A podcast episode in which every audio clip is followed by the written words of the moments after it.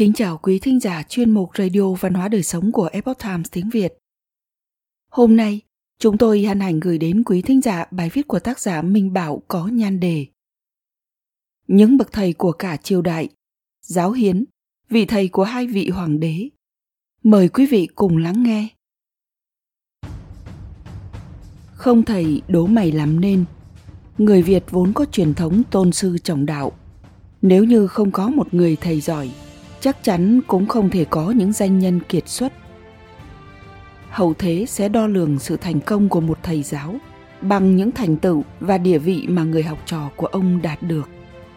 Với cách đo lường như thế, có lẽ trong lịch sử không ai qua được một ông giáo ít tiếng tăm, nhưng lại có những môn đệ nổi tiếng, lưu danh sử sách. Đó chính là nhà giáo trương văn hiến, thầy dạy của ba anh em tây sơn, nguyễn nhạc Nguyễn Lữ và Nguyễn Huệ. Từ kẻ đào tẩu Sử chép Trương Văn Hiến là người Hoan Châu thuộc Nghệ An Hà Tĩnh ngày nay. Ông là anh em thúc bá với Trương Văn Hạnh, đại thần thờ võ vương Nguyễn Phúc Khoát. Sau khi Nguyễn Phúc Khoát qua đời, quốc phó Trương Phúc Loan chuyên quyền, Trương Văn Hạnh tỏ ý phản đối, nên bị Trương Phúc Loan bắt giết. Trương Văn Hiến phải bỏ vào Nam – theo sách Võ Nhân Bình Định, Trường Văn Hiến tuổi trẻ tài cao, tinh thông thao lược văn võ. Một hôm, trên đường vào Nam, ghé vào nghỉ chân tại ngôi chùa hẻo lánh, ông quen biết vị trụ trì có hiệu là Chí Viễn Thiền Sư, vốn là quan trà ấn về nương cửa Phật.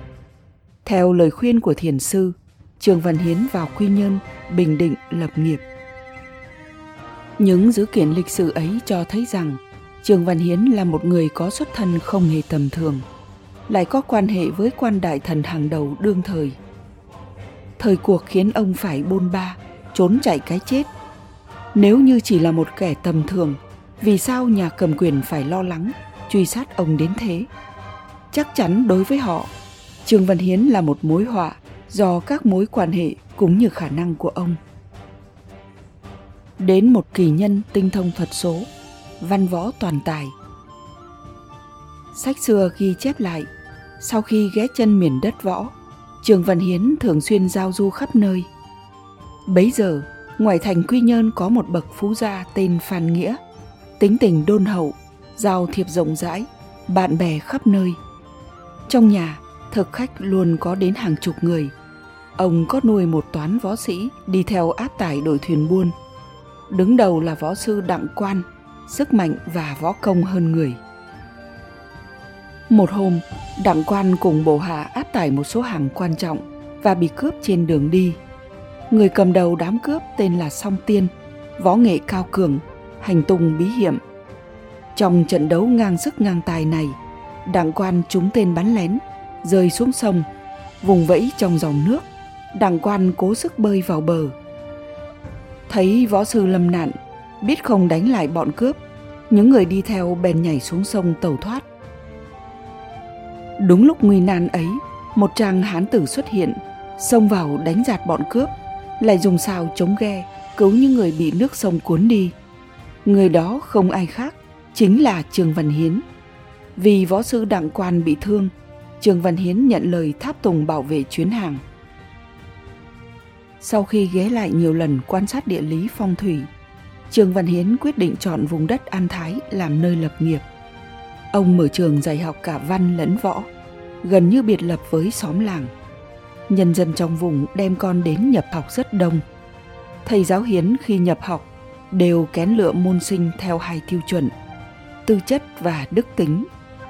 Tư chất phải thông minh, hiếu học, đức tính phải kiên trì và nhân ái. Học trò các huyện, tỉnh khác đều có người đến xin học văn thì chuyên binh thư đồ trận, võ học đủ thập bát bàn Rõ ràng Trương Văn Hiến không phải là một ông giáo làng tầm thường từ cái cách ông chọn nơi lập nghiệp rất kỹ lưỡng, đến võ công mà ông thể hiện ra khi một mình đánh giạt hết cả đám cướp đầy đủ vũ khí cung tên. Đây chính là phẩm chất của một vị tướng quân tài năng.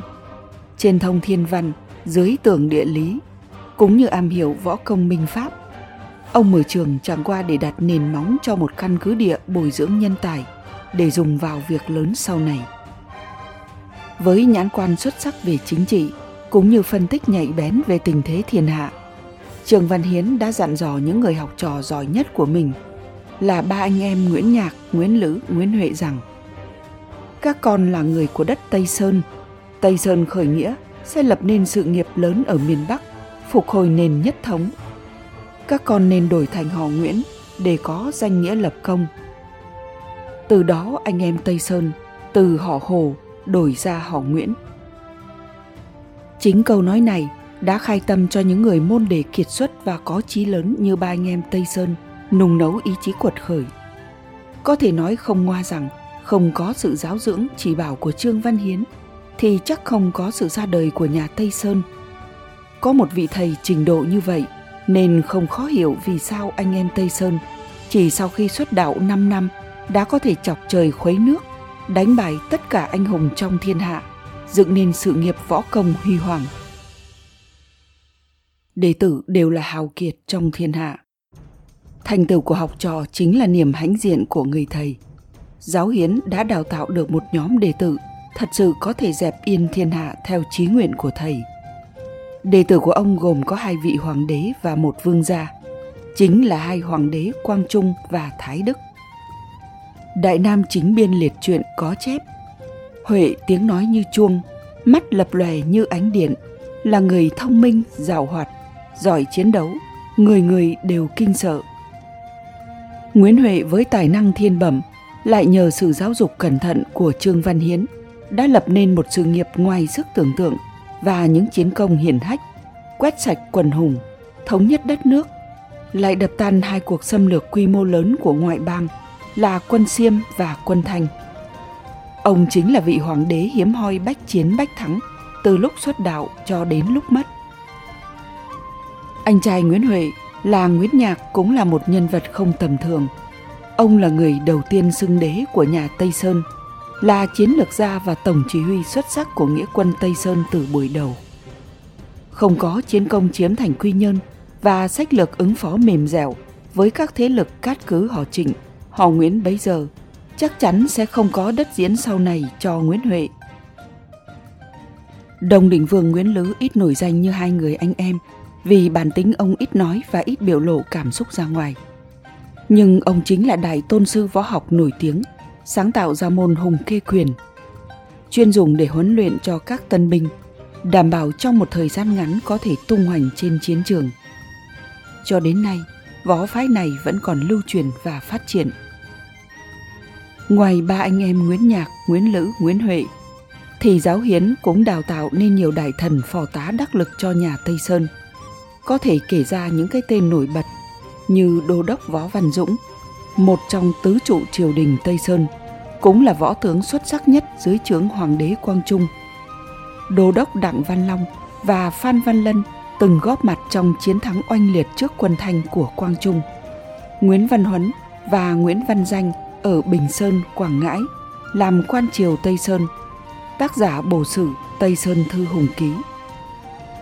Huỳnh Văn Thuần ở Mộ Đức, Quảng Ngãi, tướng Tây Sơn đã tham trước hai bộ Bình Ngô Tôn Pháp và Hưng Đạo Bình Pháp, soạn ra bộ Bình Pháp Tây Sơn. Trương Văn Đa sinh tại An Thái, Nhân Phúc, Bình Định, là con trai và cũng là học trò Trương Văn Hiến, con rể Nguyễn Nhạc, là tướng Tây Sơn, có công đánh quân Xiêm, làm chấn thủ gia đình, rất được lòng dân, sau này là thầy dạy Thái tử Bảo có câu, một con bướm vỗ cánh ở Bắc Mỹ có thể gây nên một cơn bão trên Thái Bình Dương. Sinh ra trong thời loạn lạc, khi mà nhân nghĩa đạo lý bị coi rẻ, giáo dục điều linh, bản thân thì phải lưu vong, nhưng Trường Văn Hiến vẫn cố gắng lập nên trường lớp để truyền dạy cho đồ đệ mà không bi quan, xuôi tay với thời cuộc.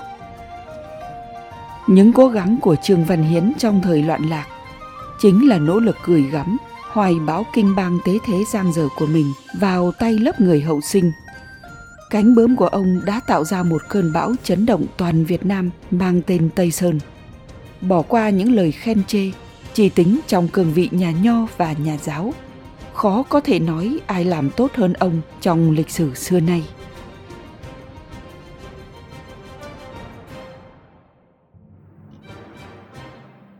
Quý thính giả thân mến, chuyên mục Radio Văn hóa Đời Sống của Epoch Times tiếng Việt đến đây là hết. Để đọc các bài viết khác của chúng tôi, quý vị có thể truy cập vào trang web epochtimesviet.com. Cảm ơn quý vị đã lắng nghe, quan tâm và đăng ký kênh. Xin chào tạm biệt và hẹn gặp lại quý vị trong chương trình lần sau. Kính chúc mọi điều bình an và tốt lành tới quý vị cùng người thân.